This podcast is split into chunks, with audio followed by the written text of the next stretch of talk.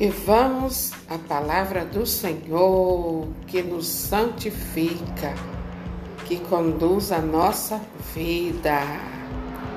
Salmos 146, 147 diz assim: O Senhor ampara os humildes, mas rebaixa os ímpios até o chão.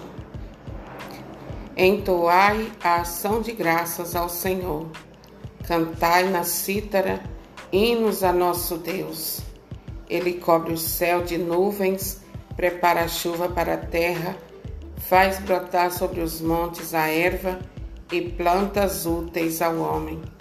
Fornece alimento para o gado e para os filhotes do corvo que grasnam. Não lhe apraz o vigor do cavalo, nem aprecia a rapidez do homem Agradam ao Senhor os que o temem, os que esperam na sua bondade.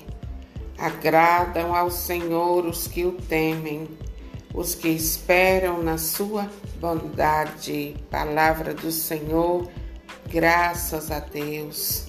Queridos e queridas, você tem esperado no Senhor ou você tem atropelado a obra, a graça de Deus na sua vida. Você teme ao Senhor ou você é daqueles que só crê em Deus quando as coisas vão bem? Olha só, agradam ao Senhor os que o temem.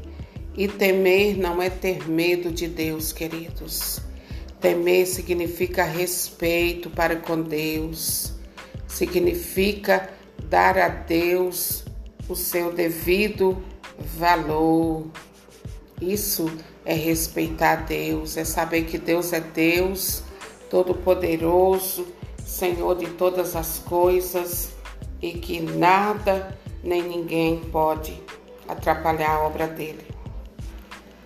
Aqui, o versículo 4, um pouquinho mais para trás, diz assim: que ele conta as estrelas, chama cada uma delas pelo nome, porque ele é grande, é poderoso e imenso, e a sabedoria dele não tem limites. Glória a Deus.